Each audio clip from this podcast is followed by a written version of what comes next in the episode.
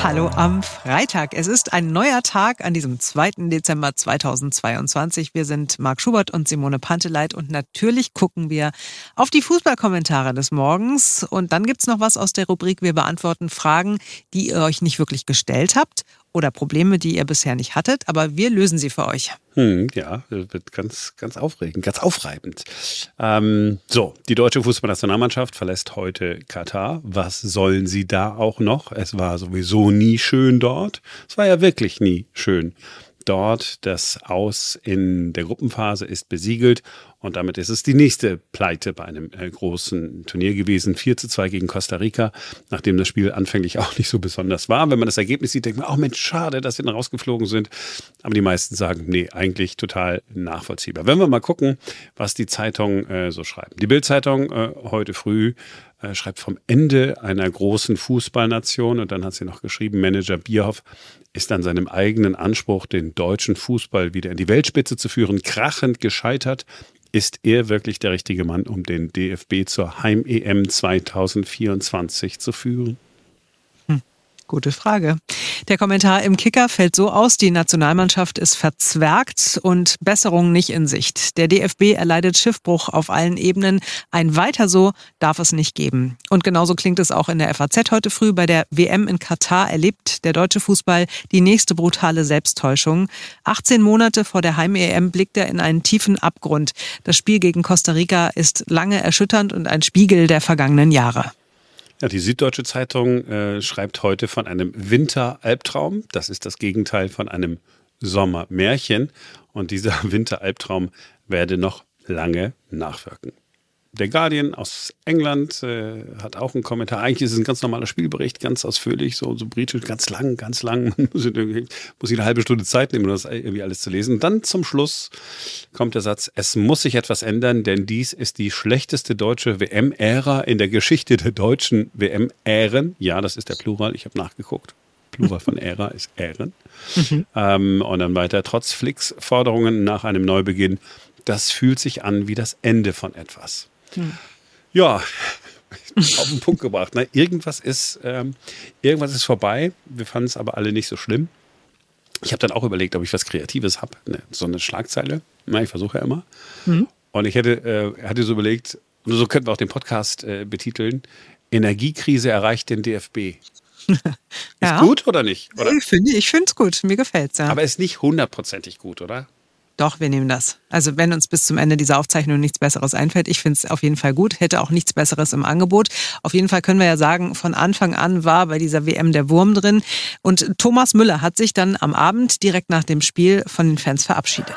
Falls das mein äh, letztes Spiel für Deutschland gewesen sein sollte, dann möchte ich äh, noch mal ein paar Worte an alle deutschen Fußballfans, die mich äh, all die Jahre begleitet haben, richten.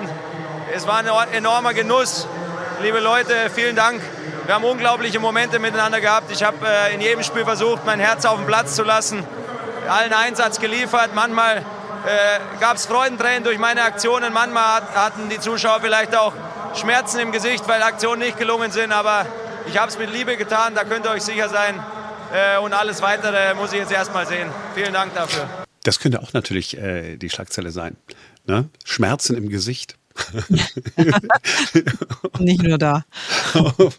aber ist ganz gut. Aber äh, das tatsächlich war doch jetzt irgendwie, äh, es kam aus dem nächsten, niemand hat damit gerechnet, ja, äh, Spiel war mhm. gerade abgepfiffen und er stellt sich dann dahin und sagt im Live-Fernsehen, hey Leute, danke, das war's. Und ohne zu weinen, aber irgendwie vielleicht der emotionalste Moment, den, den die deutsche Mannschaft geliefert hat. I don't know.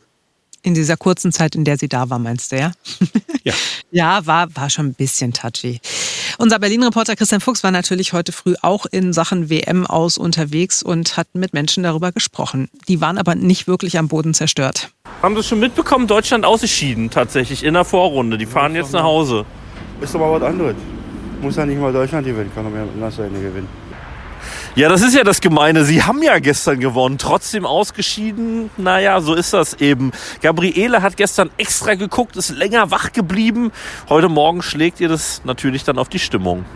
Äh, traurig. Sehr traurig. Also, da bin ich andere Sachen gewöhnt von früher. Ja. Da, also man, man hat mit mehr gerechnet. Sagen ja. wir mal so. Also schon eine Enttäuschung da jetzt. Würde ich sagen, ja. Ja, kann man schon verstehen. Aber hey, so richtig geknickt wirkte Gabriele jetzt am Ende auch nicht. Ne? Also die konnte ja trotzdem immer noch lachen. Und vielleicht ist das das von mir leicht zynische Fazit dieser WM.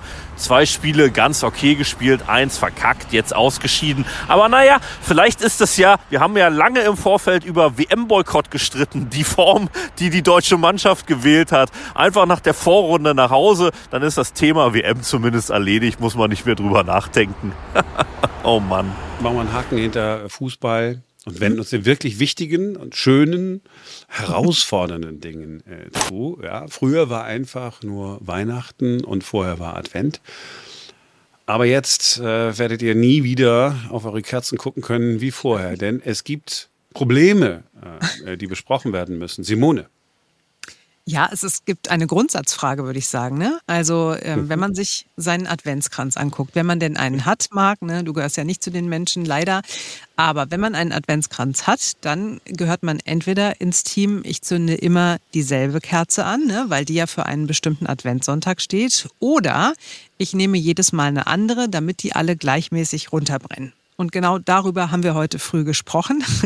Und unter anderem hat sich Monika aus Kreuzberg bei uns gemeldet.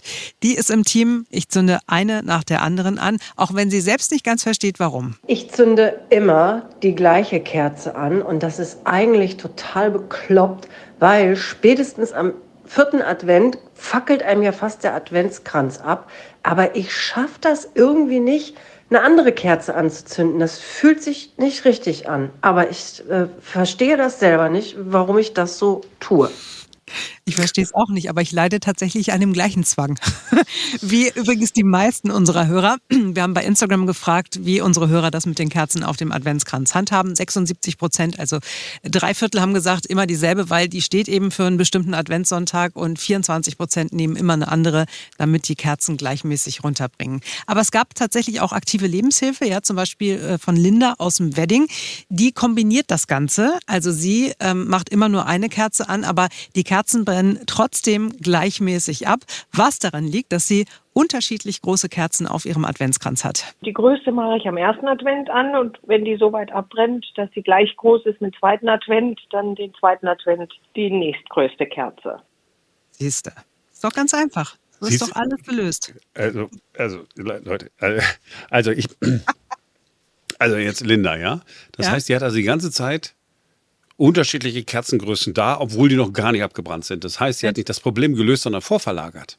Du kannst die Kerzen doch genauso kaufen. Also ich weiß nicht, du. Ja, ja, ich nochmal, ich habe schon verstanden, man kann die kaufen, Ja. aber sie hat unterschiedlich große Kerzen auf ihrem Adventskranz. Genau. Das heißt, das ursprüngliche Problem, das wir besprochen haben, ah, sollen die denn alle gleich groß sein, hat sie ja nicht gelöst, sondern hat das Problem geschaffen, bevor es überhaupt entsteht. Das heißt, wenn noch gar kein Advent ist und sie hat das Ding dahingestellt, hat sie vier verschieden lange Kerzen. Also ist es da auch nicht schön. Wieso? So, Also manche Leute finden das hübsch. Ja, wenn es schön aussehen soll, dann nimmt man jedes Mal eine neue Kerze. Und zwar nicht eine neue Kerze, die da schon ist, sondern man steckt jedes Mal eine neue Kerze da auf den Adventskranz. Heißt also, erster Advent, ähm, eine Woche geht rum und die erste Kerze brennt runter.